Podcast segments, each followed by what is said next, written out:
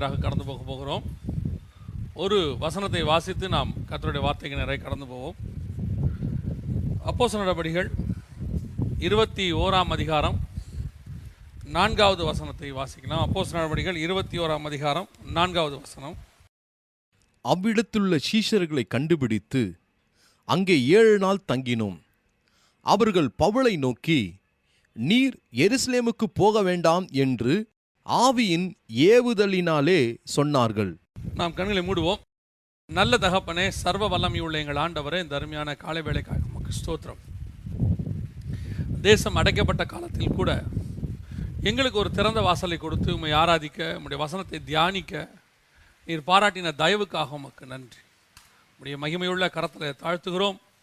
இந்த காலை வேளையிலே கர்த்தருடைய வார்த்தை எங்கள் மதியில் கடந்து வரும்படி நாங்கள் செபிக்கிறோம். வசனம் உம்முடையது ஆண்டவரே. அதில் நித்திய ஜீவன் உண்டு என்று நாங்கள் பார்க்கிறோம். அந்த நித்திய ஜீவ வசனங்கள் எங்கள் மத்தியிலே கடந்து வரும்படி நாங்கள் செபிக்கிறோம் எங்கள் ஆவிக்குரிய வாழ்க்கைக்கு தேவையான நாங்கள் கற்றுக்கொள்ள வேண்டிய அபியாசப்படுத்த வேண்டிய வார்த்தைகளை தேவனாய் கர்த்தர் எங்களுக்கு தருவீராக. நீர் மாத்திரம் மகிமைப்படுவீராக. எங்கள் ஆண்டவர் இயேசுவின் நாமத்தில் பிதாவே. ஆமென். அப்போஸ் நடபடிகள் இருபத்தி ஓராம் அதிகாரத்தில் நாம் உள்ள ஒரு சம்பவத்தை நாம் பார்க்க போகிறோம் இன்னைக்கு. கர்த்தருடைய வார்த்தையாக. குறிப்பாக பதிமூன்றாவது வசனத்தில் அதாவது பனிரெண்டு பதிமூணு பதினாலு இந்த மூன்று வசனத்தை நாம் வாசிக்க கேட்போம். அதுக்கு பின்னாடி ஒரு மிக முக்கியமான விஷயம் இருக்கு. பனிரெண்டு பதிமூணு பதினாலை வாசியுங்கள். இவைகளை நாங்கள் கேட்டபொழுது இவைகளை நாங்கள் கேட்டபோது எருசலேமுக்கு போக வேண்டாம் என்று எருசலேமுக்கு போக வேண்டாம் என்று நாங்களும் நாங்களும் அவ்விடத்தாரும் அவ்விடத்தாரும் அவனை வேண்டிக் கொண்டோம் அவனை வேண்டிக் கொண்டோம் அதற்கு பவுல் அதற்கு பவுல் நீங்கள் அழுது நீங்கள் அழுது என் இருதயத்தை ஏன் உடைந்த பக பண்ணுகிறீர்கள்? எருசலேமில் நான் கத்தராகி இயேசுவின் நாமத்திற்காக கட்டப்படுவதற்கு மாத்திரமல்ல மரிப்பதற்கும் ஆயத்தமா இருக்கிறேன் என்றார். அவன் சம்மதியாதபடியினாலே அவன் சம்மதியாதபடியினாலே கர்த்தருடைய சித்தம் ஆக கர்த்தருடைய சித்தமாக கடவதென்று அமர்ந்திருந்தோம். அமர்ந்திருந்தோம். இந்த சம்பவத்தில் பார்த்தீங்கன்னு சொன்னா பவுல் எருசலேமுக்கு போக போகிறார். அவர் அங்கே போனால் மிகப்பெரிய அளவிலே உபத்திரவப்பட போகிறார் என்பது எல்லாருக்கும் தெரிகிறது. அப்படி இவர்கள் எல்லாரும் அவரை கேட்டுக்கொள்ளுகிறார்கள் பவுல் சொல்லுகிறார் இல்லை நான் கண்டிப்பாக போக தான் போகிறேன் அப்படின்னு சொல்றார்.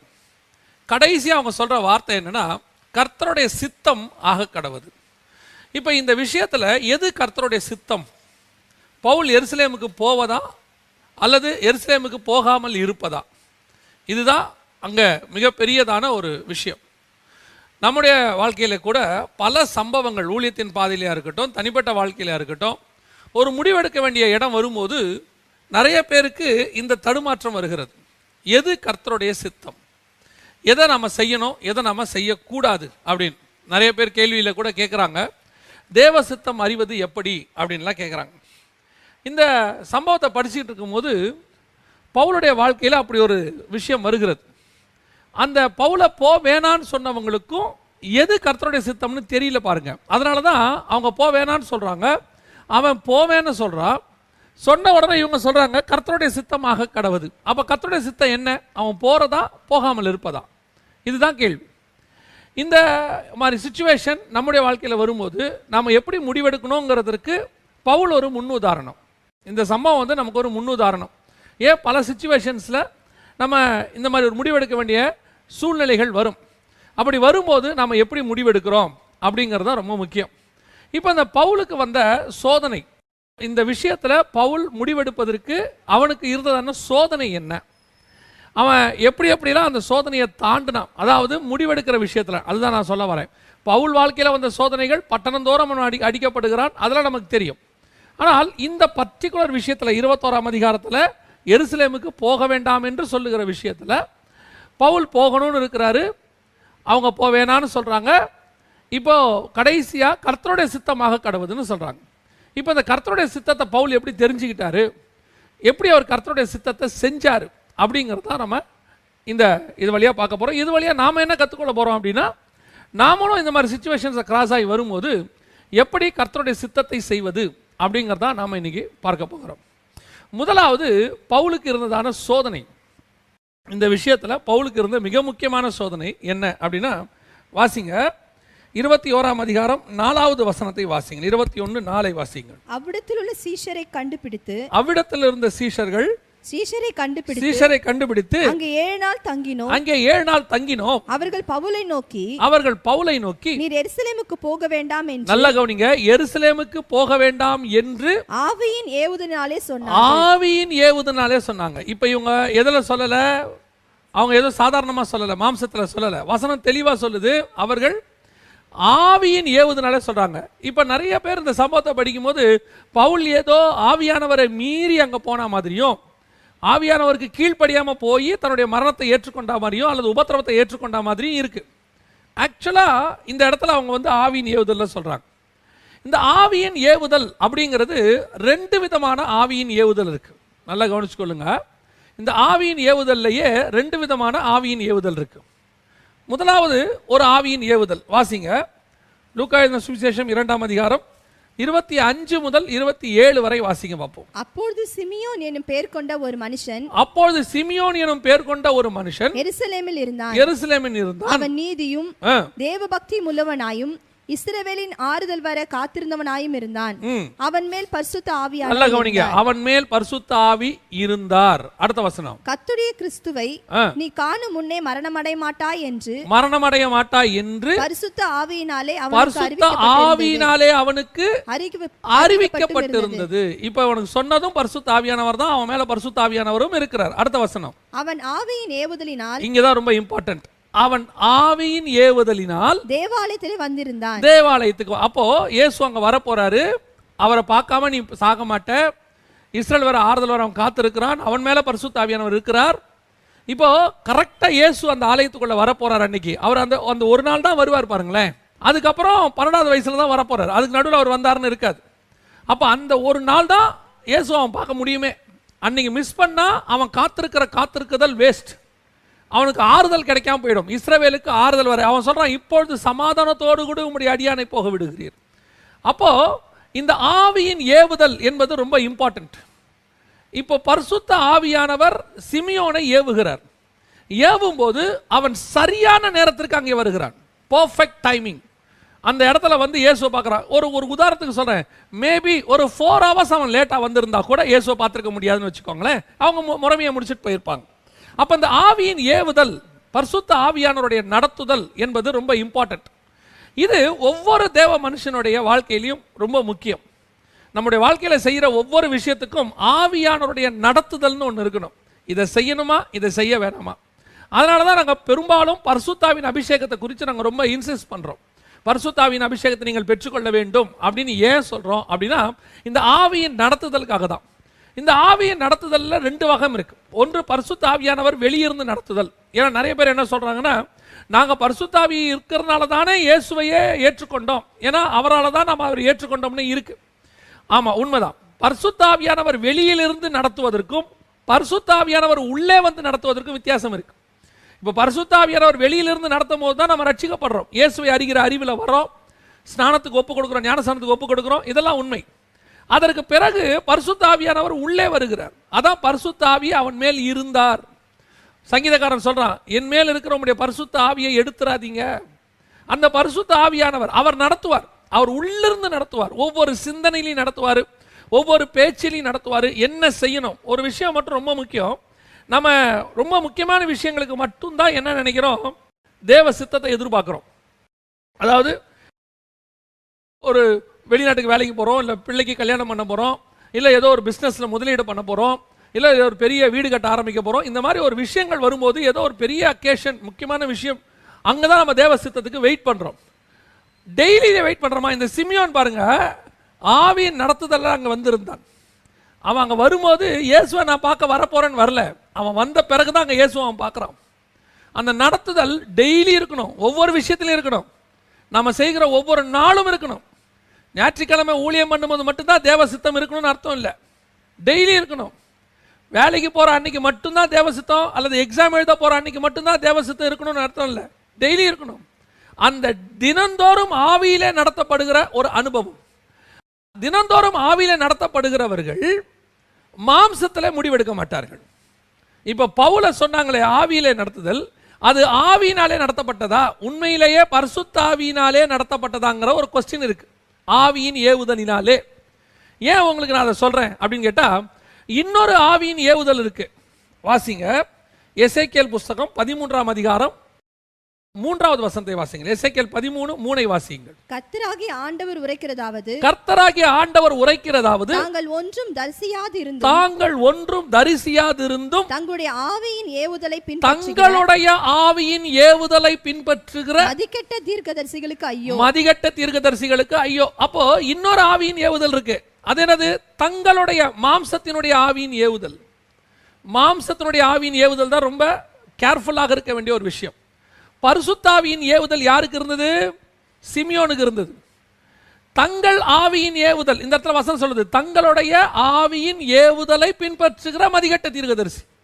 இப்போ நம்ம எந்த ஆவியின் ஏவுதலை பின்பற்றுகிறோம்ங்கிறது தான் ரொம்ப இம்பார்ட்டன்ட் இதில் என்ன ஒரு பெரிய விஷயம் அப்படின்னு கேட்டிங்கன்னு சொன்னால் தேவனுடைய ஆவியை உடையவர்கள் பர்சுத்தாவியை உடையவரைகள் மாம்சத்துக்குரியதை சிந்திக்க மாட்டாங்க தேவனுக்குரியதை சிந்திப்பாங்க தேவனுக்குரியதை பார்ப்பாங்க. அதனால தான் சிமியோனால இயேசுவை பார்க்க முடிஞ்சிச்சு.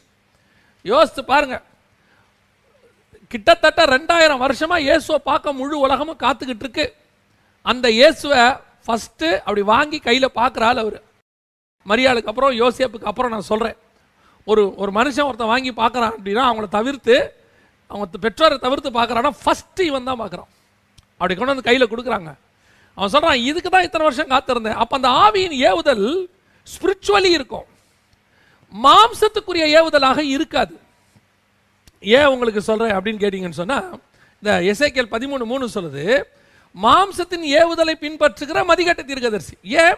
இந்த மாம்சத்தின் ஏவுதலை பின்பற்றுகிறவர்கள் மாம்சத்துக்குரிய தீர்க்க தரிசனம் உரைப்பார்கள். அவர்கள் மாம்சத்துக்குரியதை குறித்து பேசுவார்கள். இப்போ ஆவியின் ஏவுதலை பின்பற்றுகிறவன் ஆவிக்குரியதை பேசுவான். அதான் வசனம் சொல்லுது. உலகத்துக்குரியவன் உலகத்துக்குரியவையை சிந்திக்கிறான். ஆவிக்குரியவன் ஆவிக்குரியதை சிந்திக்கிறான்.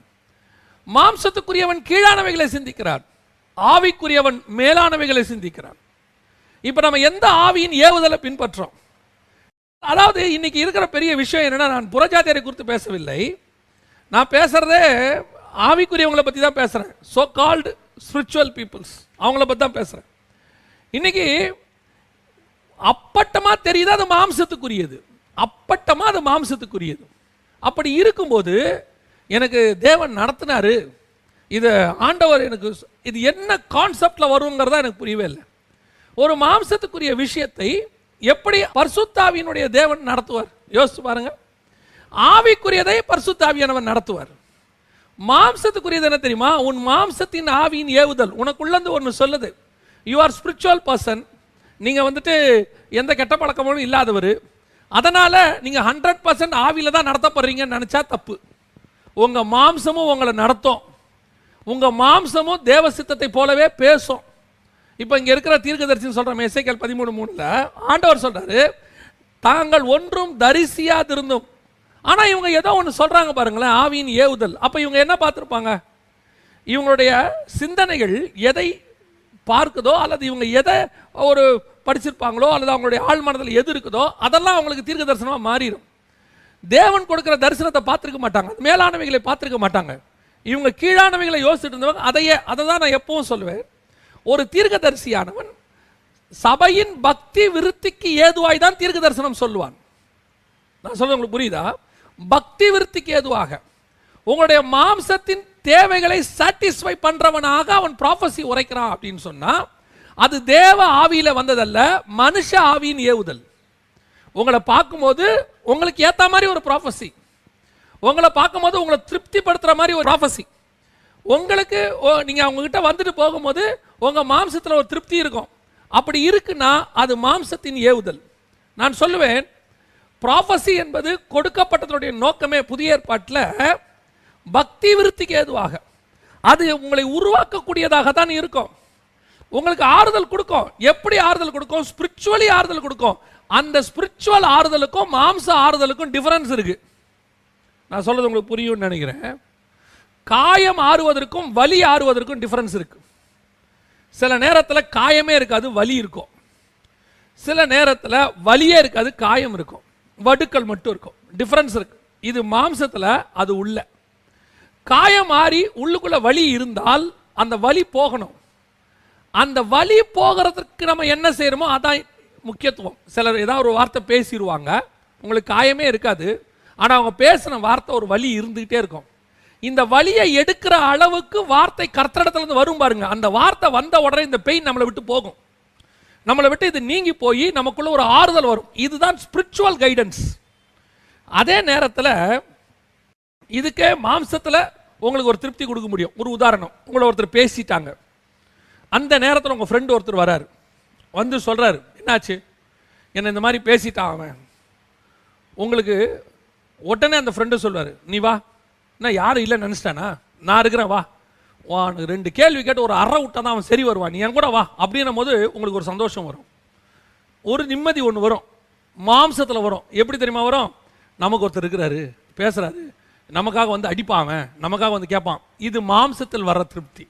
இது வரும். ஒரு மாம்சத்தில் கூட உட்காரும் போது இது இதுக்கு மட்டும் சொல்லலை எல்லாத்துக்கும் வரும்.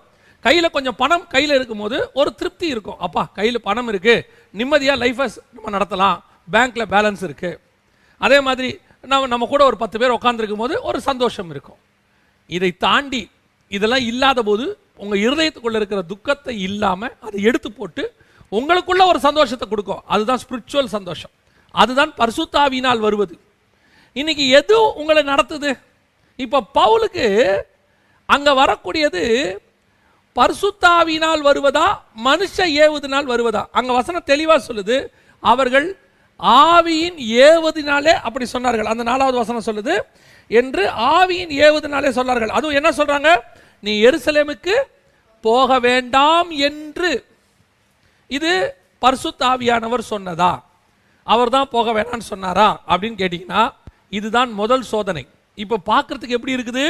ஆவியானவர் சொன்ன மாதிரியே இருக்குது. அதுவும் எப்படி இருக்கு? போனால் அவங்கள அடிப்பாங்க உங்களுக்கு நடந்துடும் தயவு செஞ்சு நீங்கள் போகாதீங்க. அப்படின்னும் போது மாம்சத்தில் நமக்கு என்ன வருது? ஒரு திருப்தி. ஐயோ நம்மளை போக வேணாம்னு ஸ்பிரிச்சுவலாக சொல்கிறாங்க அப்போ நமக்கு ஓகே அப்படின்னு ஒரு முடிவு எடுக்கலாம். இந்த நேரத்தில் நம்ம என்ன செய்வோம்? அவங்க சொன்னாங்க ஆவியில் ஜோமனி சொன்னாங்க. ஏழு நாள் அங்கே இருந்தோம்.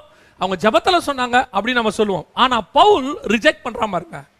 இந்த இடத்துல பவுல் அதை ரிஜெக்ட் பண்ணுறாரு இல்ல இல்ல அவர் சொல்லிட்டு அந்நாட்கள் நிறைவேறின பின்பு அவன் என்ன செய்றான்? கப்பல் கரையை விட்டு புறப்பட ஆரம்பிச்சாச்சு. ஏன் ரிஜெக்ட் பண்ண? ஆவியானவர் நடத்தம் தானே. இந்த ஸ்மெல் இது உண்மையிலேயே மாம்ச ஆவியில வந்ததா? பரிசுத்த ஆவியில வந்ததா? அப்படிங்கிறத பவுல் கண்டுபிடிச்சிட்டாரு. எப்படி சொல்றீங்க? பரிசுத்த ஆவியில வந்தது என்ன செய்யும்? அப்படின்னா அடுத்து வாசிங்க.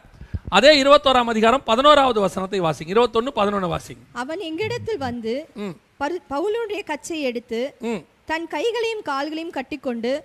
இந்த கச்சை உடையவனை எருசலேமில் உள்ள யூதர் இவ்விதமாய் கட்டி புரத ஜாதியார் கையில் ஒப்பு கொடுப்பார்கள் என்று பரிசுத்த ஆவியானவர் சொல்கிறார் என்றான். நல்லா கவனிச்சுக்கொள்ளுங்க. பரிசுத்த ஆவியானவரா இருந்தா என்ன சொன்னாரு? இவனை எருசலேமில் கட்டி இவ்விதமாய் ஒப்பு கொடுப்பார்கள் தான் இருக்க வழிய போக வேண்டாம்னு இல்லை அங்க அந்த வார்த்தையை நல்லா கவனிச்சு பாருங்க. இவன் அங்கே போனால் ஒப்பு கொடுப்பாங்க. இது நடக்கும். ஒப்பு கொடுப்பார்கள். போனீங்கன்னா இப்படிலாம் செய்வாங்கன்னு சொல்ல. கண்டிப்பாக செய்வாங்க. போக வேண்டாம்ங்கிற வார்த்தையை பரிசுத்தாவியானவர் அங்கே சொல்லலை. இதுதான் பரிசுத்தாவி சொல்லுவது. ஆவியின் ஏவுதல் சொல்றதுக்கும் பரிசுத்தாவி சொல்றதுக்கும் இதுதான் டிஃப்ரென்ஸ் இதில் என்னங்க டிஃப்ரென்ஸ் இருக்கு? அவர்கள் பவுலின் மேல் உள்ள பாசத்தில் சொல்றாங்க பவுல் அவங்க ஸ்மெல் பண்ணிட்டாங்க. எருசலேமுக்கு போனால் இப்படிலாம் நடக்கும்பா. ஆனால் தயவு செஞ்சு நீ என்ன செய்ய வேண்டாம்? போக வேண்டாம். இது அவர்களுடைய ஆவியின் நடத்துதல். பல நேரங்களிலே நீங்கள் தீர்க்க தரிசனத்துக்காகவோ அல்லது ஒரு திட்டத்தினுடைய முடிவை எடுப்பதற்காகவோ யாரிடத்திலாவது நீங்கள் போய் கேட்பீர்கள். என்னங்க செய்யணும்? அப்படின்னு கேட்பீர்கள். கேட்கும்போது அவர்கள் பரிசுத்தாவியிலிருந்து உங்களுக்கு பதில் சொல்கிறாங்களா தங்கள் ஆவியின் நடத்துதலேருந்து பதில் சொல்கிறாங்களாங்கிறத ரொம்ப கேர்ஃபுல்லாக இருந்துக்கணும். அங்கே தான் நீங்கள் ஏமாந்து போவீங்க. ஏன் பர்சுத்தாவி சொல்கிறதுக்கும் அவங்க சொல்கிறதுக்கும் சின்ன டிஃப்ரென்ஸ் தான் இருக்கும். சின்ன டிஃப்ரென்ஸ் தான் இருக்கும். அதை கண்டுபிடிக்கிற அளவுக்கு நீங்கள் ஆவியில் இருந்தால் அதை கண்டுபிடிச்சிடலாம். பவுல் கண்டுபிடிச்சிட்டார். இல்லை இல்லை. இது எந்த ஆவி நடத்துதல் நமக்கு தெரியல. ஆனால் பர்சுத்தாவி நடத்துதலில் வரும்போது உன்னை ஒப்பு கொடுப்பார்கள் அப்படின்னு சொல்லியாச்சு. இப்போ நீங்கள் எந்த ஆவியினுடைய நடத்துதலில் இருக்கிறீங்க? கொஞ்சம் உட்காந்து யோசிச்சு பார்க்கணும். பரிசுத்தாவியினுடைய நடத்தலில் இருக்கிறோமா? இல்லை சுய ஆவியில் நடத்தலில் இருக்கிறோமா? அப்படிங்கிறத நம்ம பார்க்கணும். நல்லா கவனிச்சுக்கொள்ளுங்க. பல நேரங்களிலே தீர்க்கதரிசிகள் உங்களுக்காக தான் தீர்க்க தரிசனம் உரைக்கிறார்கள். உங்களுக்காக தான் உரைக்கிறாங்க. ஏன்னா நீங்கள் போய் உட்காந்து கேட்டுட்டீங்களா? கேட்டுட்ட உடனே தங்கள் ஆவியின் ஏவுதலாலே அவர்கள் உங்களுக்கு என்ன செய்கிறாங்க தீர்க்க தரிசனம் உரைக்கிறாங்க. உரைக்கும் போது அவர்கள் என்ன செய்கிறாங்க உங்களை திருப்திப்படுத்தி உங்களை சந்தோஷப்படுத்தி அனுப்புகிறாங்க ஒரு நடந்த சம்பவம் இது. நான் குறை கூறுவதற்காக சொல்லவில்லை. நீங்கள் ஜாக்கிரதையாக இருக்கணுன்றதுக்காக சொல்கிறேன் ஒரு தீர்க்கதரிசி இடத்துல போய் தன் மகளுடைய திருமண காரியங்களுக்காக அவர்கள் போய் கேட்டார்கள். கேட்டபோது அந்த தீர்க்கதரிசி ஜெபம் பண்ணி உங்களுடைய மகளுக்கு நீங்கள் இந்த வரன் பார்க்கலாம். ஆவியானவர் சொல்லுகிறார் அப்படின்னு சொல்லி கன்ஃபார்மாக சொல்லி அனுப்பிச்சிட்டார். திருமணமாகி மூன்று வாரத்திற்குள்ளாக அந்த மணமகனும் மணமகளும் பிரிந்து விட்டார்கள். பிரிந்து விட்டது மாத்திரமல்ல அவர் வெளிநாட்டில் இருந்தவர் இவங்க இந்தியாவில் இருந்தவங்க திருப்பி அங்கேருந்து இந்தியாவுக்கு அனுப்பி விட்டாங்க. அதை சரி பண்ணுறதுக்கு இவர்கள் முயற்சி பண்ண எவ்வளோ பார்த்தும் முடியவில்லை. கடைசியில் டிவோர்ஸ் ஆயிடுச்சு இப்போ அந்த குடும்பத்தார் என்ன சொல்லிகிட்டு இருக்கிறாங்க அப்படின்னு கேட்டிங்கன்னா நாங்கள் அவர் ப்ராஃபஸி சொன்னாருன்னு சொல்லித்தான் என்ன செஞ்சோம்? இந்த திருமணத்தை நாங்கள் செஞ்சோம். நாங்கள் அவர் அவருடைய வார்த்தையை தான் கன்ஃபர்மேஷனாக எடுத்தோம். நான் சொல்லுவேன் இதில் தவறு தீர்க்கதரிசியினிடத்தில் இல்லை உங்களிடத்தில் இருக்கிறது. காரணம் என்ன? நீங்கள் தானே திரு அதுக்கு ஜெபம் பண்ணியிருக்கணும். நீங்கள் தானே உபவாசம் பண்ணியிருக்கணும். நீங்கள் தானே தேவனிடத்திலிருந்து வார்த்தையை வாங்கியிருக்கணும். உங்களுக்கு ஒரு கன்ஃபர்மேஷன் தேவன் கொடுக்க வேண்டாமா? கொடுக்காதபடிக்கு நீங்கள் அவரிடத்துல போனீர்கள். அவர் பர்சுத்தாவில சொன்னாரா? தன் ஆவியின் ஏவுதலில் சொன்னாரான்னு தெரியலையே. இன்னைக்கு நிறைய பேரோட வாழ்க்கை இப்படி நாசமாக போயிடுச்சு not only I'm talking about the கல்யாணத்தை பற்றி மட்டும் நான் சொல்லலை. நான் சொல்லக்கூடியது வேலையில் இருக்கட்டும் வெளிநாட்டுக்கு போகிறதா இருக்கட்டும் ஒரு முடிவெடுக்கிற விஷயங்களில் பல நேரங்களிலே ஆவியின் ஏவுதல். இன்னொன்னும் இருக்கு. இவர்களே ஜோம் பண்ணும்போது கூட பல நேரங்களில் மாம்சம் வெளிப்படும். மாம்ச ஆவியின் ஏவுதல் இருக்குது. அது என்ன செய்யும்? ஒரு ஒரு மணமகனை பார்த்துட்டு ஒரு மணமகளை பார்த்துட்டு அவருடைய க்ரைட்டீரியாலாம் பார்த்துட்டு அவர் திருமணம் பண்ணணும்னு ஆசையும் வந்துட்டு கடைசியாக ஃபோட்டோவை கொண்டு போய் நாங்கள் ஜோ பண்ணி சொல்கிறோம்னு சொல்லுவாங்க. அதாவது முன்னாடியே எல்லாம் விசாரிச்சிருவாங்க. மாப்பிள்ளை எங்கே வேலை பார்க்குறாரு? என்ன சம்பாதிக்கிறாரு? எந்த நாட்டில் இருக்கிறாரு? பொண்ணு என்ன வேலை பார்க்குது? என்ன சம்பாதிக்குது? எல்லாம் விசாரித்து முடிச்சுட்டு கடைசியாக புறப்படும் போது ஒன்று சொல்லுவாங்க நாங்கள் ஜோமன்ட்டு சொல்கிறோம் எதுக்கு இந்த ஜோமன்ட்டு சொல்கிறோம் இதுக்கு மேலே ஜோம் பண்ணால் தொண்ணூத்தொம்பது சதவீதம் ஆமான் தான் வரும். ஏன்னா நமக்கு தான் எல்லாம் பிடிச்சிருச்சே. அப்புறம் என்ன ஆகும்? போய் கையில் அந்த ஃபோட்டோ வச்சுட்டு இவன் ஜோம் பண்ணுவான் ஃபோட்டோவை கையில் வச்சுட்டு அந்த பொண்ணு ஜோம் பண்ணும். ஜோம் பண்ணும்போது வந்து ஒரு மணி நேரத்தில் அரை மணி நேரத்தில் சொல்லுவாங்க கர்த்தர் என்னை இதை செய்ய சொல்லுகிறார். இதுக்கு நீ உள்ளே போகாமையே சொல்லலாம் கர்த்தர் செய்ய சொல்லுவார். ஏன்? உன் ஆவியில் நிறைஞ்சிருச்சு எல்லாம். ஃபுல்ஃபில் ஆயிடுச்சு நீங்கள் தேவ சித்தத்தை பார்க்குறீங்கன்னா தேவன் இந்த பெண்ணை தராரு இந்த மணமகனை தராருன்னா அந்த பேரை உனக்கு ஒன்று வந்திருக்குன்னு ஒன்று அப்படியே இருக்கட்டும் நான் ஜோமன்ட்டு சொல்கிறேன்னு சொல்லணும். அந்த பொண்ணு உயரமா குட்டையா அவர் கருப்பா செவப்பா என்ன சம்பாதிக்கிறாரு? எதுவும் கேட்கக்கூடாது. அவர் ஆவிக்குரியவராக மட்டும் கேட்கணும். ரட்சிக்கப்பட்டிருக்கிறாரா ஸ்நானம் எடுத்திருக்கிறாரா பரிசுத்தான அபிஷேகம் பெற்றிருக்கிறாரான்னு கேட்டுட்டு நாங்கள் ஜெபம் பண்ணுறோம் அதோடு நிறுத்திடணும். நீங்கள் எவ்வளோ சம்பளம் வரைக்கும் கேட்டு சொந்த வீடு வாசல் இருக்கா கார் இருக்கா பொண்ணுடைய பூர்வீகம் என்ன? சொத்து நிலம்புலம்லாம் இருக்குதா? எவ்வளோ நகை போடுவீங்க? எல்லாம் கேட்டு முடிச்சுட்டு ஜோ பண்ணுவோம் அப்படின்னு மூணாவது நாளே ஃபோன் பண்ணுவான். கர்த்தர் ஓகே சொல்லிட்டாரு. எந்த கர்த்தர் ஓகே சொன்னார்? இன்னைக்கு இதுதான் நடக்குது. தங்கள் ஆவியின் ஏவுதல். அதனுடைய விளைவு தான். ஒரு காலத்துலலாம் எந்த ஒரு விஷயத்துக்காகவும் அவங்க ஜெபத்தில் காத்திருப்பாங்க. நாற்பது நாள் இருபத்தொரு நாள் காத்திருப்பாங்க. இப்போ காத்திருக்கிறதுக்கு நேரமும் இல்லை ஜெபிக்கிறதுக்கு தெரியவும் இல்லை. அதுக்கு இவங்க எல்லாம் ஷார்ட்கட்டில் ஒரு ஊழியக்காரனை பிடிச்சி வச்சுக்கிறாங்க. போய் அந்த ஊழியக்காரர்கிட்ட ஃபோன் பண்ணி கேட்குது இன்றைக்கி நம்ம என்ன செய்யலாம்? நீங்கள் சொல்லுங்கள் என்னதுக்கு அந்த ஊழியக்காரன் சொல்லணும்? நீங்கள் சொல்லுங்கள் உங்கள் வேலை தானே? நீங்கள் சொல்லுங்கள் இப்படி சொல்லலாம். ஐயா நாங்கள் ஒன்று செய்ய போகிறோம் ஜோம் பண்ணிக்கோங்கன்னு சொல்லலாம். அவர் ஜோம் பண்ணுவார். அதை விட்டுட்டு இன்னைக்கு ஆவியின் ஏவுதல் மனுஷ ஆவியின் ஏவுதல். அதான் நடந்துட்டு இருக்கு. இப்போ பவுல் முடிவெடுக்கிறாரு. இல்லை இந்த ஸ்மெல் அவருக்கு தெரியுது. இது மாம்ச ஆவியின் ஏவுதல். ரெண்டாவது இப்போ பர்சுத்த ஆவியிலே ஒருத்தன் வந்து சொல்கிறான் என்ன சொல்றாரு? இந்த கச்சையை கட்டினவனை எருசலேம்ல என்ன செய்ய போறாங்க? ஒப்பு கொடுப்பார்கள். இதை கேட்ட உடனே அங்கிருந்தவர்கள் என்ன செஞ்சாங்க? பன்னிரெண்டாவது வசனத்தை வாசிங்கள். இருபத்தொன்னு பன்னிரெண்டு. இவைகளை நாங்கள் கேட்டபொழுது இவைகளை நாங்கள் கேட்டபோது எருசலேமுக்கு போக வேண்டாம் என்று எருசலேமுக்கு போக வேண்டாம் என்று நாங்களும் அவ்விடத்தாரும் அவனை வேண்டிக் கொண்டோம் இப்போ மாம்சம் வெளிப்படுது பாருங்க இங்கதான். இப்போ இவங்கெல்லாம் யார்? கெட்டவங்களா? கெட்டவங்க கிடையாது. இவங்கெல்லாம் யார்? பவுலை அதிகமாக நேசிக்கிறவங்க. எவ்வளோ நேசிக்கிறாங்க? எங்களுக்கு பவுல் வேணும். எங்களுக்கு பவுலை விட்டு கொடுக்க முடியாது. ஆனால் எருசலேமுக்கு போனால் பவுல் மறிக்க வேண்டி வரும். உபத்திரவம் தான் சொல்றதுக்கு. மரணம் கூட கிடையாது. உபத்திரவப்படு ஒப்பு கொடுப்பாருங்கள் தான் இருக்குது அப்படி இருக்கும்போது இந்த பவுலை நாங்கள் விட மனம் இல்லை என்று சொல்லி போக வேண்டாம் என்று கேட்டுக்கொண்டார்கள். இது ரெண்டாவது. இது என்ன கூட்டம்? பவுலுக்கு தெரியுது நான் எருசலேமுக்கு போகணும். ஏன்? பரிசுத்தாவியானவர் தெளிவாக பேசுறாரு அங்க. இப்படிப்பட்டவனை ஒப்பு கொடுப்பார்கள்னு சொல்றார். ஒரு கூட்டம் சொல்லுது போகாத. நீ அங்க போகாத. அதுக்கு அடுத்த வசனம் வாசிங்க. இன்னும் ரொம்ப அழகா இருக்கும். அந்த பதிமூணாவது வசனம் வாசிங்க. அதற்கு பவுல் அதற்கு பவுல் நீங்கள் அழுது. நீங்கள் அழுது. என் இருதயத்தை உடைக்க போக என் இருதயத்தை உடைந்து போக பண்ணுகிறது. அப்ப இவங்க எல்லாம் யாருன்னு கேட்டீங்கன்னு சொன்னா தேவ சித்தத்தை மனுஷ மாம்சத்தில் தடுத்து நிறுத்துற இன்னொரு கூட்டம். இப்போ இவங்களை நீங்கள் நெகட்டிவாகவே பார்க்க மாட்டீங்க. அதான் ரொம்ப முக்கியமே. இவங்களை நீங்கள் நெகட்டிவாக பார்க்க மாட்டீங்க. பாசிட்டிவாக தான் பார்ப்பீங்க. ரொம்ப நல்லவங்க. நம்ம சாட்சி சொல்லும் போது எப்படி சொல்லுவோம் தெரியுமா? என்ன அவங்க போகவே விடலை. கட்டி பிடிச்சிக்கிட்டு அழுதாங்க. நான் இங்கே தாண்டி வரதுக்கு எவ்வளோ கஷ்டப்பட்டேன் தெரியுமா தான் பவுல் கூட சொல்லியிருப்பார். ஆனால் உண்மையிலேயே என்ன? இதே மாதிரி ஒரு சம்பவம் இன்னொரு இடத்துல இருக்குது இப்போ என்ன? இயேசு சொல்றாரு என்னை வந்து புரஜாத்தியர் கையில் ஒப்பு கொடுப்பாங்க சிலுவையில் அறையப்படுவேன் நான் மறிப்பேன் எல்லாம் சொன்ன உடனே ஒருத்தன் ஓடி வரான். அவரை தள்ளி கொண்டு போய் கழுத்தில் கை வச்சு தள்ளிட்டு போகிறான் தள்ளி கொண்டு போய் இது உமக்கு நேரிடக்கூடாது. இப்போ அவன் என்ன பேசிஸில் சொன்னான்? இயேசு மேலே உள்ள கோவத்தில் சொன்னானா? அவனுக்கு இயேசு மேலே அன்பு இல்லையா? அவன் என்ன பேசிஸில் சொன்னான்? அன்பின் பேசிஸில் சொன்னான். ஐயோ இப்படி போனால் நீங்கள் மறுச்சிட்டிங்கன்னா என்ன ஆகும்? எங்களுக்கு நீங்கள் வேணுமே?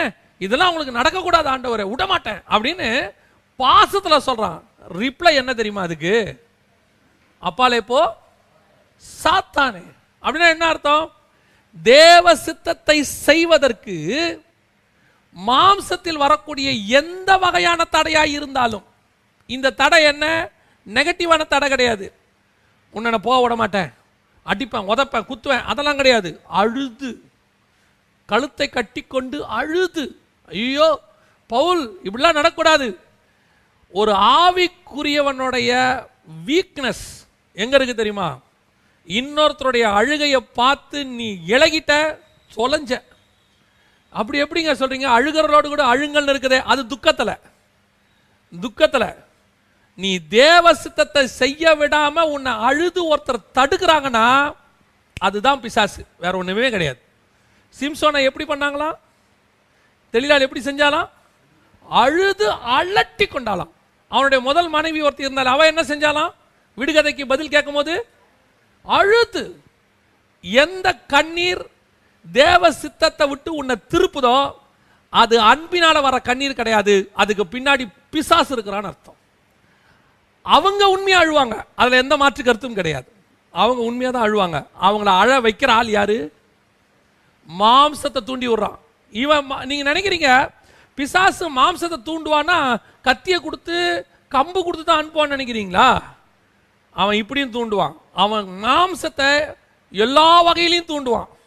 கோபமும் படுத்துவான் அன்புனும் கொண்டாடுவான் வா- அழுதும் கொண்டாடுவான். எப்படி வேணாலும் இந்த மாம்சத்தை உங்களுக்கு அகைன்ஸ்டாக தூண்டி விட்டு தேவ சித்தத்தை செய்ய விடாமல் தடுக்கிற வேலை தான் அவனுடைய ஒரே வேலை.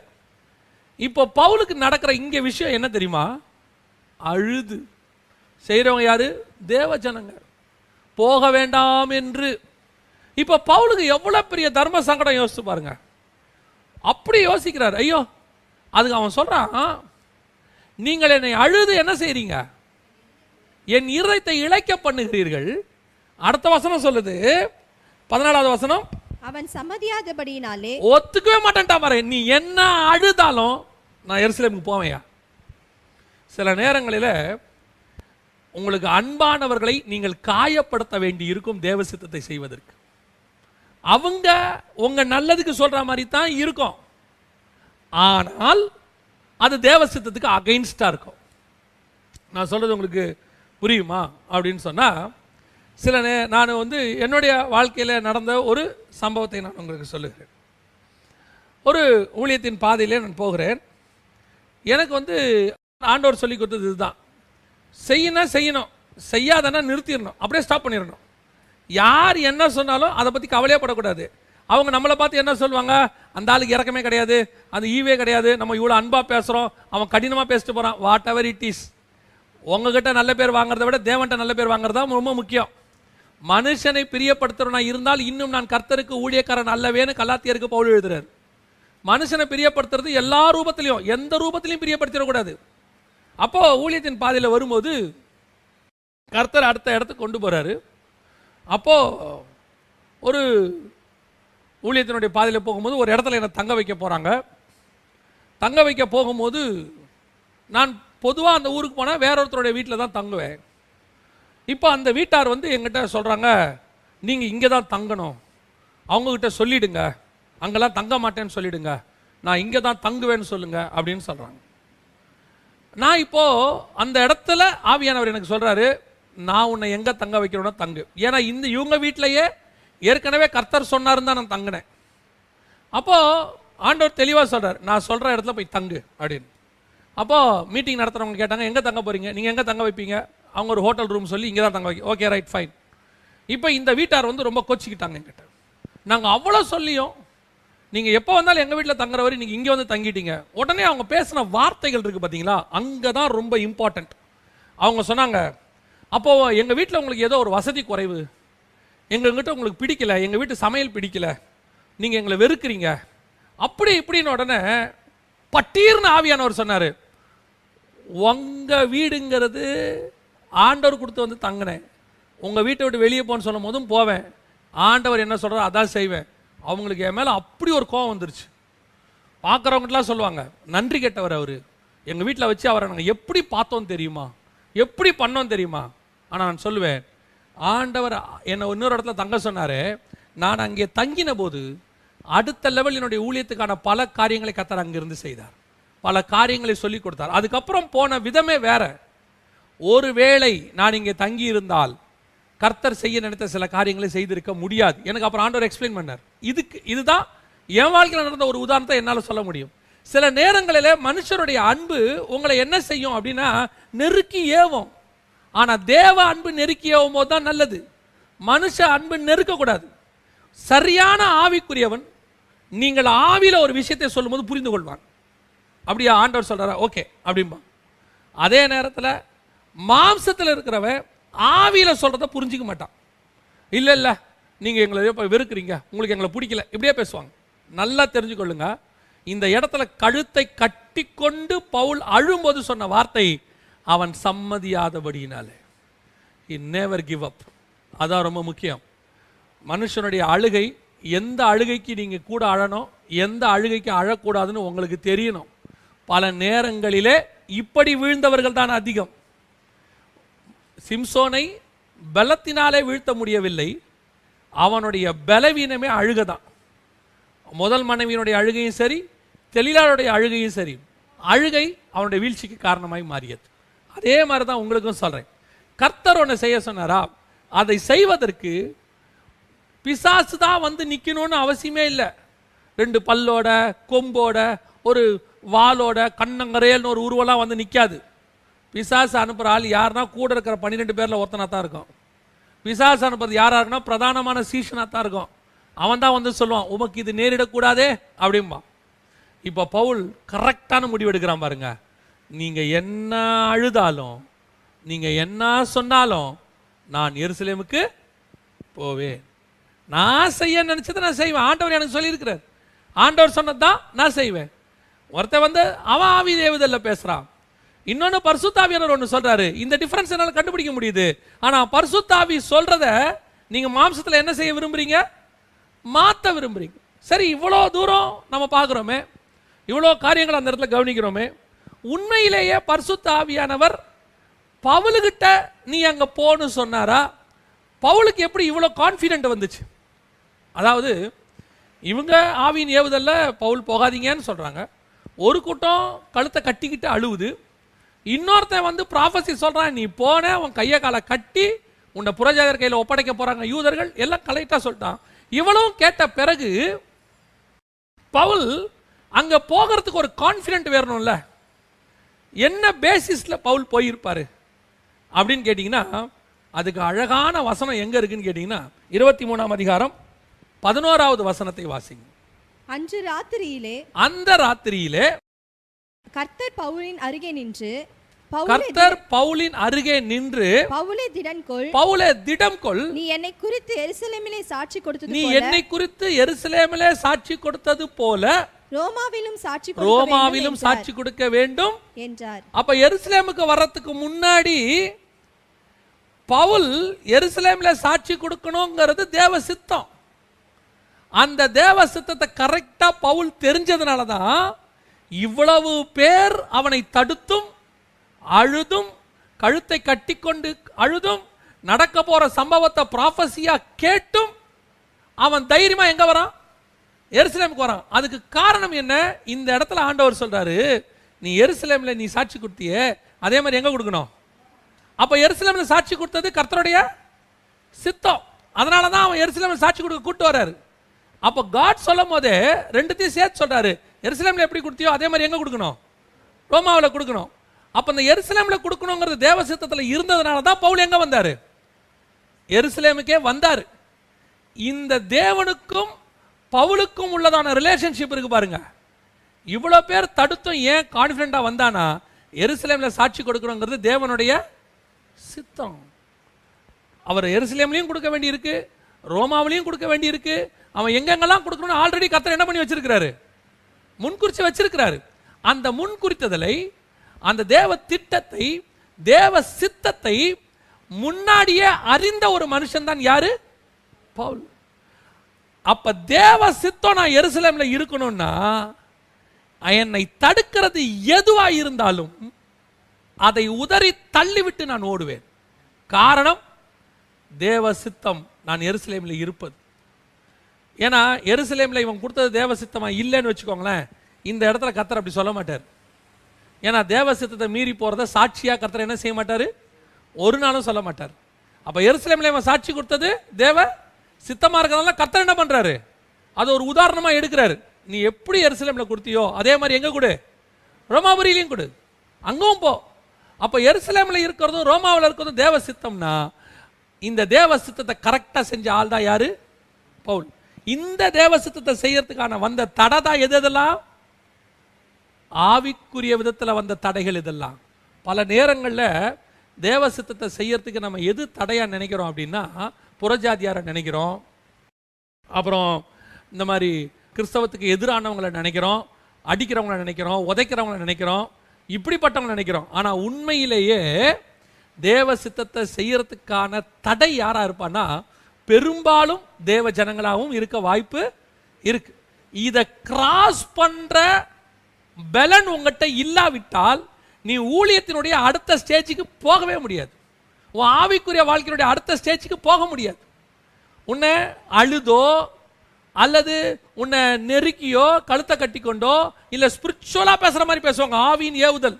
ஏப்பா நான் சொல்கிறேன் கர்த்தருடைய மனுஷன் சொல்கிறேன் அனுபவத்தில் சொல்கிறேன் தேவ ஆவியில நிரம்பி சொல்ற நீங்க என்ன வேணாலும் சொல்லுங்கன்றான் பவுல். நீ என்ன வேணாலும் சொல்லியா? நான் போவேன். என்னய்யா அவன் இவ்வளோ பேசுகிற சம்மதிக்கல. போய் தொலை சொல்லணும்பாங்க சொல்லட்டும் நான் போவேன்.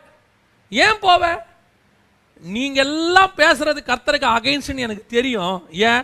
கர்த்தர் எங்கிட்ட சொல்லியிருக்காரு எருசலேமுக்கு நீ போகணும்னு சொல்லி. எங்கிட்ட கர்த்தர் சொல்லிட்டார்னா அதுக்கு ஆப்போசிட்டா சொல்றது ஆவியா இருக்கட்டும் அல்லது மனுஷனா இருக்கட்டும் கூட இருக்கிறவனா இருக்கட்டும் கழுத்தை கட்டி பிடிச்சிக்கிட்டு அழுகிறவனா இருக்கட்டும் அல்லது நான் விடமாட்டேன்னு கதறவனா இருக்கட்டும் எவனா இருந்தாலும் சரி கர்த்தர் சொன்னது சொன்னதே அதை செய்வது மட்டுமே என்னுடைய வேலை. இந்த கான்ஃபிடென்ட் உன் மினிஸ்ட்ரியில் வரணும் உன் ஆவிக்குரிய வாழ்க்கையில் வரணும். வந்துருச்சுன்னா நீ தான் பவுல்.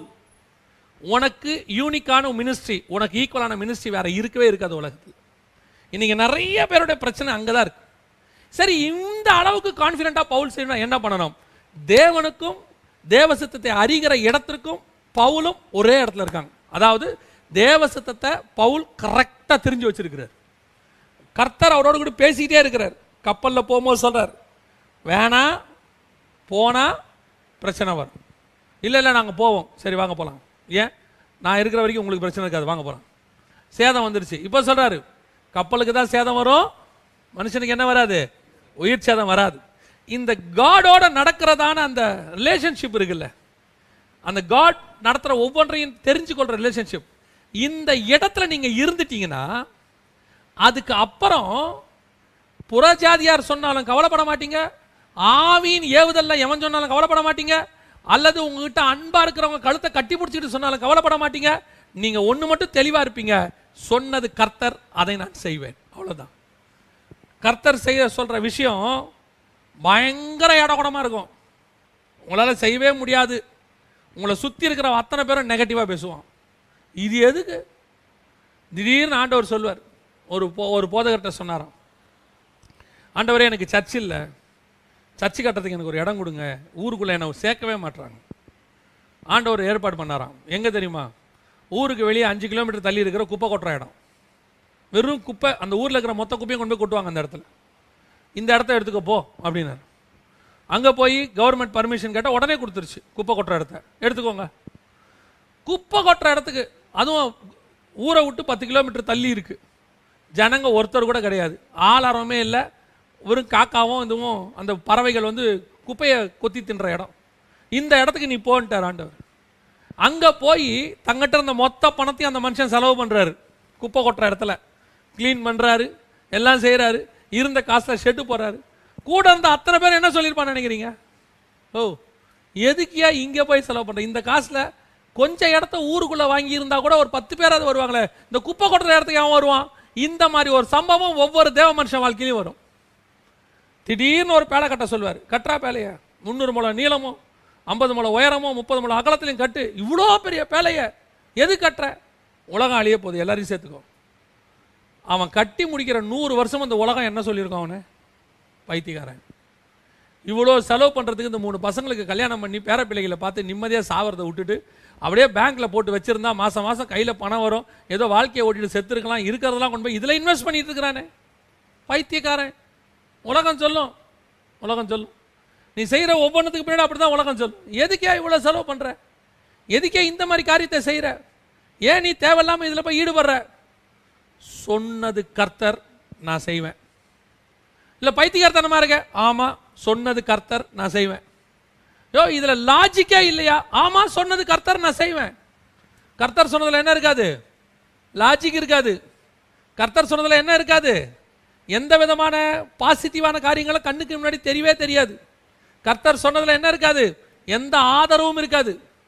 கோலும் கையுமா கூட இல்லை வெறும் கையுமா வந்திருப்போம். யாக்கோபாவது கோலும் கையுமா வந்தார். நம்ம வெறும் கையுமா வந்து நிற்போம் பரதேசி மாதிரி பார்த்துருப்பான் பிச்சைக்கார மாதிரி பார்த்துருப்பான். போறியா? போ. நடுத்தரில் நிற்ப பாரு. ஒரு நாள் இல்லை ஒரு நாள் எங்கிட்ட வந்து நிற்ப பாரு. ஆனால் நான் போகிறது என்ன நம்பி இல்லை எங்கிட்ட ஒருத்தர் வார்த்தையை சொல்லியிருக்காரு. அந்த வார்த்தையை நம்பி. நீ அதை செஞ்சு பாரு. உன்னுகிட்ட நிற்கிறவன் எத்தனை பேராக இருந்தாலும் சரி உன்னை தடுக்கிறவன் யாராக இருந்தாலும் சரி உனக்குள்ள ஒரு கான்ஃபிடென்ட் வரும். நான் செய்வேன். நான் செய்வேன் சொன்னது கர்த்தர். இந்த கான்ஃபிடென்ட் பவுலுக்கு இருக்கு. அதனால தான் அவர் இவ்வளத்தையும் மேற்கொள்ள முடிஞ்சிச்சு. அழுதவனையும் மேற்கொள்ள முடிஞ்சிச்சு கட்டி கல்ல கழுத்த கட்டுறவனையும் மேற்கொள்ள முடிஞ்சிச்சு. ஆவின் ஏவுதலில் பேசுறவன் ஸ்பிரிச்சுவலி பேசுறான். அவனையும் மேற்கொள்ள முடிஞ்சிச்சு. பர்சுத்தாவில வந்து நடக்கிறத சொல்றாங்க. அடிக்கப்பட உதைக்கப்பட உன்னை புரஜாஜர் கையில் ஒப்படைக்க போறாங்க. இவ்வளத்தையும் அவன் கேட்கறான் யோசிச்சு பாருங்க. புரஜாஜர் கையில் ஒப்படைப்பாங்கன்னு சொன்னா அந்த வேதனை எப்படி இருக்குன்னு பவுலுக்கு நல்லா தெரியும். ஏன்னா இவன் அந்த வேதனையை மற்றவங்களுக்கு கொடுத்தவன். இவன் கட்டி போட்டு எல்லாரும் என்ன பண்ணியிருக்கிறான் அடிச்சிருக்கிறான். இந்த மார்க்கத்தாரை கண்டால் கொலை செய்வதற்கு அவன் என்ன செஞ்சான்? சம்மதித்திருந்தான். அவ்வளவு கொடுமை நடக்கும்னு தெரிஞ்சோம் நான் எருசலேமுக்கு போறேங்கிறான். அப்போ இந்த நம்பிக்கை எங்கே வரும்? இப்போ நம்மளா இருந்தால் யோசிச்சு பாருங்க. அந்த இடத்துக்கு ஒரு மிஷினரி இடத்துக்கு உங்களை போக சொல்கிறாரு அந்த இடம் வந்து மோசமான இடம்னு எல்லாரும் சொல்லிட்டாங்க. அங்கே ஒரு சர்ச்சை ஆரம்பிக்க முடியாதுங்க. அங்கே போனால் அடிப்பாங்க உதைப்பாங்க குத்துவாங்க. அங்கே போனால் பெரிய பிரச்சனை எல்லாம் சொல்லிட்டாங்க. இப்போ அதுக்கு ஏற்ற மாதிரி ரெண்டு பேர் வராங்க. எங்கே போகிறீங்க நாங்கள் சோ அண்ட் சோ இடத்துக்கு போகிறோம் ஐயோ அங்கேயா? அங்கே வேணாம் பிரதர் அங்கே ஊழியமே பண்ண முடியாது பிரதர் அங்கே போனீங்கன்னா ரொம்ப கஷ்டம். அதில் ஜோம் ஒருத்தர் சொல்லுவார். கர்த்தர் வந்து எங்களுக்கு அங்கே போவேணான்னு சொல்லி காட்டுறாருன்னு ஒரு தரிசனம் கூட சொல்லுவார். ஒரு யானை வந்து மோதிச்சு ஒரு நாய் வந்து மோதிச்சு ஒரு வண்டி வந்து ஆக்சிடென்ட் ஆகி நீங்கள் செத்தா மாதிரிலாம் பார்த்தேன். எல்லாம் சொல்லுவான். எல்லாம் சொல்லுவான். ஆனால் உங்ககிட்ட கர்த்தர் போன்னு சொல்லியிருந்தா தைரியமாக போங்க. ஏன்? அவன் பார்த்த தரிசனம் அவன் சொன்ன ப்ராஃபஸி அவன் ஆவியின் ஏவுதலிலே சொன்னது. உங்ககிட்ட சொன்னது பரிசுத்த ஆவியானவர். உபத்திரவத்தை கண்டு பயப்படாதீங்க வேதனையை கண்டு பயப்படாதீங்க என்ன ஆகுமோன்னு யோசிக்காதீங்க எதிர்காலத்தில் என்ன நடக்கும்னு யோசிக்காதீங்க இதனுடைய முடிவு என்னவா இருக்கும் நினைக்கவே நினைக்காதீங்க. கர்த்தர் சொன்னார் நான் செய்வேன். என்னை தடுக்கிறது எதுவும் கிடையாது. இந்த கான்ஃபிடென்ட் பவுலுக்கு வந்த உடனே வசனம் சொல்லுகிறது அவன் எதற்குமே சம்மதிக்கவில்லையா? அதுக்கு பிறகு அவங்க எதுக்கு ஒப்பு கொடுக்குறாங்க? அங்கதான் ரொம்ப இம்பார்ட்டன்ட் பதினாலாவது வசனத்தை வாசிங்க முடிக்கலாம். பதினாலு வாசிங்க. அவன் சம்மதியாதபடியினாலே அவன் சம்மதியாதபடியினாலே கர்த்தருடைய சித்தம் ஆக கடவது என்று கர்த்தருடைய சித்தம். அப்ப இவன் சம்மதிச்சிருந்தானா? கர்த்தருடைய சித்தம் ஆயிருக்காது. ஒருவேளை இவன் சம்மதிச்சிருந்து சரின்னு சொல்லியிருந்தா மாம்ச சித்தம் வந்திருக்கும். அவன் சம்மதியாதபடியினாலே அவங்க எந்த சித்தத்துக்கு ஒப்பு கொடுத்தாங்க? கர்த்தருடைய சித்தத்துக்கு ஒப்பு கொடுத்தாங்க. கர்த்தருடைய சித்தம் என்ன? நீ எருசலேமில் சாட்சி கொடுத்தது போலவும் ரோமாபுரியிலும் சாட்சி கொடுக்கணும். இதுதான் கர்த்தருடைய சித்தம். அப்ப கர்த்தருடைய சித்தத்தை தடுத்தது இவ்வளவு நேரம் எது? மாம்சம். ஆனா இங்க வசனம் தெளிவா சொல்லுது அவன் சம்மதியாதபடியினாலே. நான் கர்த்தர் சொன்னதை மட்டும்தான் செய்வேன் நீ சொன்னதை செய்ய மாட்டேன்னு அவன் சொன்னானா? கர்த்தருடைய சித்தம் நடக்க ஆரம்பிச்சிருச்சுன்னு அர்த்தம். இதுதான் கர்த்தர் நமக்கு வச்சிருக்கிற மிக முக்கியமான டாஸ்க் இதை மட்டும் நீங்க தாண்டிட்டீங்க. நான் எத்தனையோ பேரை பார்த்துருக்கிறேன். கர்த்தர் சொல்லுவாரு செய்ய சொல்லுவாரு அந்த சித்தத்தை அவங்க அப்பாவோ அம்மாவோ சூப்பராக உடச்சிருவாங்க. ஆண்டவர் போக சொல்லுவார் ஊழியத்துக்கு அவங்க அப்பா அம்மா சொல்லுவாங்க தம்பி இப்போ வேணாம். நாங்கள் அந்த தங்கச்சிக்கெல்லாம் கல்யாணம் பண்ணிவிட்டு அப்புறம் போப்பா. கத்தர் சொல்வார் நீ புறப்பட்டு நான் காண்பிக்கிற இடத்துக்கு போ. அவங்க சொல்லுவாங்க எங்களுக்கு ஒரு காரியத்தை பண்ணி முடிச்சுட்டு அப்புறம் போப்பா. நாங்கள் ஒன்று என்ன கேட்குறோம் போவேனா சொல்கிறோம் இப்போ வேணாம் கொஞ்சம் கழிச்சு போ. இதுதான் கழுத்தை கட்டிக்கிட்டு அழுவுறது. சிலர் வந்து சொல்லுவாங்க இல்லை என் ஆண்டவர் இப்படி செய்ய சொல்லியிருக்கிறாரு. நான் சொல்கிறேன் ஸ்பிரிச்சுவலி உனக்கு ஒரு எல்டர் நான் ஒரு ஆவியில் இருக்கிற ஒரு மனுஷன் அனுபவம் உள்ள மனுஷன் சொல்கிறேன் இதை செய்யாதப்பா. நீ என்னை மீறி செய்தியா? நீ வர வர தேவ பிள்ளைகள் நீ யாரா வேணாலும் இரு. நீ என்ன வேணாலும் சொல்லு. கர்த்தர் எனக்கு என்ன சொன்னாரோ நான் அதை தான் செய்வேன். அதை தாண்டி நான் ஒன்று செய்ய மாட்டேன். அப்படி நீ ஒரு கான்ஃபிடென்ட்டா தைரியமாக தேவனுக்கென்று செய்யும்போது கர்த்தருடைய சித்தம் ஆக கடவது. உன்னை கொண்டு போய் கர்த்தர் ரோமாபுரியில் மட்டுமல்ல எருசலேமில் மட்டுமல்ல பூமியின் கடைசி பரியந்தமும் கர்த்தர் சாட்சியாய் நிறுத்துவார். நீ ஒரு பவுலாய் மாறுவாய். அநேகருடைய வாழ்க்கை பவுலா வர வேண்டிய வாழ்க்கை ஒன்றும் இல்லாமல் அப்படியே ஒரு இடத்துல முடுங்கி சுருங்கி போச்சு. காரணம் என்ன? இந்த மாதிரி காரணங்கள். யாரோ ஒரு ஆவியின் ஏவுதல் யாரோ ஒரு மாம்ச ஏவுதல் யாரோ ஒருத்தருடைய உலக பிரகாரமான அன்பு யாரோ ஒரு சிலருடைய கண்ணீர் இதெல்லாம் சேர்ந்து என்ன பண்ணிருச்சு? தேவசத்தத்தை செய்ய விடாமல் தடுத்து நிறுத்தி குறுக்கி ஊழியத்தை சுருக்கி ஒரு இடத்துல அடைச்சு ஒண்ணுமில்லாம ஆக்கி போட்டுருச்சு. நிறைய சாட்சிகளை என்னால் சொல்ல முடியும். நிறைய சாட்சிகளை சொல்ல முடியும். ஆனால் பல நேரங்களில் இதை எதிர்த்து வரும்போது உன்னை அடங்காப்பிட்டு அடிம்பான் நீ உருப்பட மாட்டேன்பா அந்த ஆள் கேட்க மாட்டான்பா அவன் நாசமாக போவேன்பா. ஆனால் நான் சொல்லுவேன் நீ நான் அப்படி ஆகவே மாட்டோம். நீ தைரியமாக செஞ்சு பாரு. அது எந்த மாம்சமாக இருக்கட்டும் உன் சொந்த மாம்சமாக கூட இருக்கட்டும் நீ தைரியமாக செஞ்சு உன்னை கர்த்தர் பூமியின் கடைசி பரியந்தமும் சாட்சியாய் நிறுத்துவார். நான் இந்த ஊழியத்திற்கு வந்தது மனுஷனை பிரியப்படுத்துறதுக்கு அல்ல தேவனை பிரியப்படுத்துவதற்கு. இந்த தாட் பவுலுக்குள்ளே இருந்ததுனால தான் அவர் பவுலாய் மாறினார். அதனால தான் நம்ம இன்றைக்கி அவரை சாட்சியா பேசுறோம். அதே எண்ணம் உனக்கு எனக்கும் வந்துருச்சுன்னா நீயும் நானும் அநேகருக்கு சாட்சியாய் மாறும். நம்ம ஜோம் பண்ண போறோம் தேவ சமூகத்துல. ஆண்டவர்கிட்ட ஒப்பு கொடுக்க போகிறோம் எல்லா கண்களை மூடி ஆண்டவர் நோக்கி பார்த்து நம்மை தடுக்கிறது எது? கர்த்தருடைய சித்தத்தை செய்ய விடாமல் தடுக்கிறது எது? மாம்சமா? மாம்சத்துல உங்களிடத்தில் நான் சொல்லக்கூடிய மாம்சம் என்பது ஏதோ அருவருப்பான இச்சையான காரியங்கள் இல்லை அன்பானவர்கள் அழுகிறவர்கள் கழுத்தை கட்டிக்கொண்டு அழுகிறவர்கள். இது உங்களுக்கு நேரிடக்கூடாது. நான் விடமாட்டேன். உங்களுக்கு இப்படி நடக்க விடமாட்டேன். அப்பாலே போ சாத்தானேன்னு சொல்லணும். அப்பாலே போ சாத்தானே. ஏன்? நான் கிறிஸ்துவுக்காக அடிக்கப்பட மாத்திரமல்ல கட்டப்பட மாத்திரமல்ல மறிக்கவும் தயாராக இருக்கிறேன்.